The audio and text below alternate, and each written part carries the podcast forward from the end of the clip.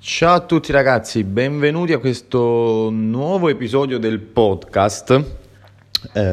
Allora, però prima di entrare nel nuovo episodio io vi volevo dire una cosa veramente di cuore.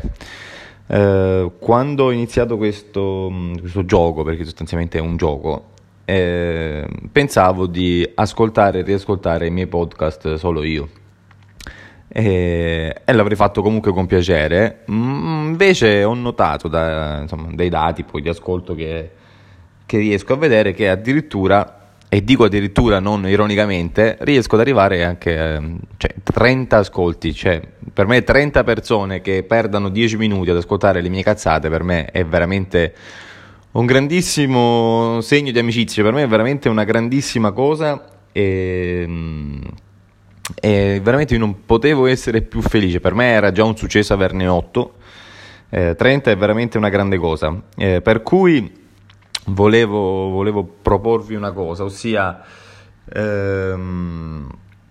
facciamo così, palesatevi, nel senso queste 30 persone, palesatevi, mandatemi un messaggio, un video in chat, sono comunque Mirko C8 per chi mi conosce, su Instagram, scrivetemi, taggatemi, insomma fate quello che volete per farmi vedere che ascoltate. Vi giuro che a fine quarantena vi offrirò qualcosa da bere, un caffè, uno spritz, una birra, insomma qualsiasi cosa vogliate, perché veramente voglio ricambiarvi con un gesto d'amicizia. E a proposito dell'alcol, oggi parleremo proprio di questo nel nuovo episodio, ma prima la sigla. Non ce l'abbiamo la sigla? Vabbè, però che merda di podcast abbiamo. Facciamo i ringraziamenti, poi abbiamo una cazzo di sigla. Vabbè, mettiamo un po' di musica. Sì. Allora, l'episodio di oggi appunto parla dell'alcol. Non c'entra un cazzo la canzone in sottofondo, quindi non pensate che perché ho messo questa canzone di Goetz allora vuol dire che c'entri qualcosa con l'alcol. No, stamattina mi sono svegliato che volevo ascoltare questa canzone qui, e questa canzone qui ho messo, perché è il mio podcast, farò che cazzo mi pare, insomma. Detto questo, allora ragazzi, quello che sto per dirvi non è assolutamente apologia all'alcol, anzi, non sono qui per parlarvi bene dell'alcol sicuramente, a quello ci pensa la pubblicità. Sì, so cosa state pensando, no, non è vero, sì, invece la pubblicità fa molta più apologia all'alcol di me. Non so se vi ricordate, c'era una pubblicità della Campari un bel po' di tempo fa, che arrivava, Salmai, questa attrice bellissima che compariva dietro una bottiglia di Campari e poi la portava in camera. Cioè il messaggio è chiaro: se bevi te la scopi.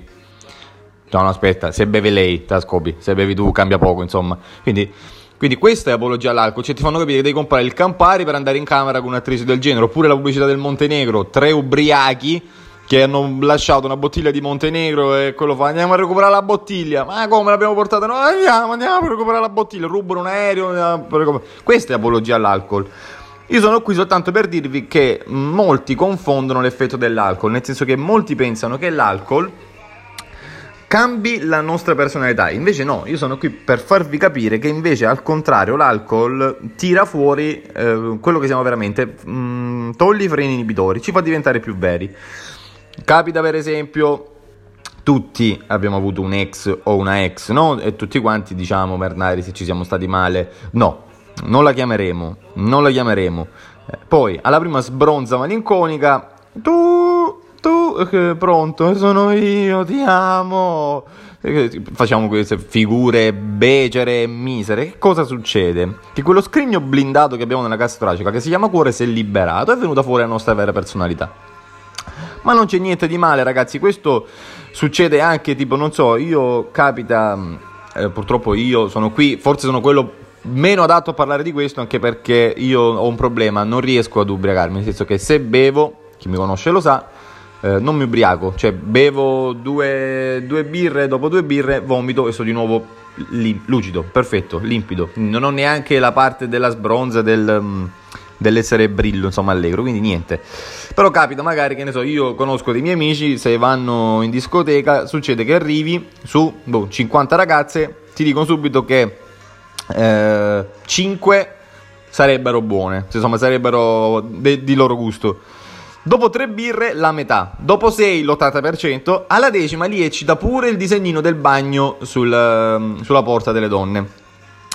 Cioè, quindi questo per farvi capire che è semplicemente che l'alcol vuol dire che comunque, a prescindere, tu ragazzo, cioè, o ragazzo o ragazza, ti faresti chiunque, perché l'alcol ci fa l'effetto Photoshop, ci rende più belli, ci rimetti i capelli se non ce li hai, ti toglie la pancia, le occhiali, la cellulite, tutte queste cose qui. Quindi è un altro molto, è un effetto molto diverso da quello che molti li abbiamo. Oppure vi faccio un esempio un po' più forte, un po' più crudo. Immaginate per esempio quelle donne che capita che vengano picchiate poi dal marito, insomma dal compagno. Quindi fa: oh, mio marito è tanto bravo, solo che quando si beve diventa un altro. Sì, ma c'hai pensato però che tutte le volte che beve è sempre a te che picchia? Cioè mai che il vicino, quell'altro, no, quello ci vede doppio, ma a te ti c'entra sempre. Ragazzi, quelli lì sono gente frustrata e quando beve viene fuori la sua vera personalità. Non dovete giustificare per colpa dell'alcol, che è colpa dell'alcol, no, è colpa sua. L'alcol gli ha semplicemente fatto venire fuori il fatto che lui sia un pezzo di merda. Questo è un messaggio, diciamo, alle donne. Per cui è semplicemente questo. Immaginate per esempio, nonostante tutto, so che c'è gente magari che quando torna a casa la sera ancora si vergogna magari di far vedere che ha bevuto, che siano 30 anni, che siano 40, che siano 50. Quindi immaginate magari che capita che uno torna a casa che già deve fare magari quei 10 scalini che dopo aver bevuto sembrano 20. Devi stare lì a cercare di centrare la chiave e dopo qualche tentativo riesci, e sicuramente è l'unico buco che hai centrato tutta la sera. Però quello è soltanto il primo livello del videogioco, perché poi entri in casa e senti il frigo, che tu di giorno non lo senti, ma la notte è un elicottero.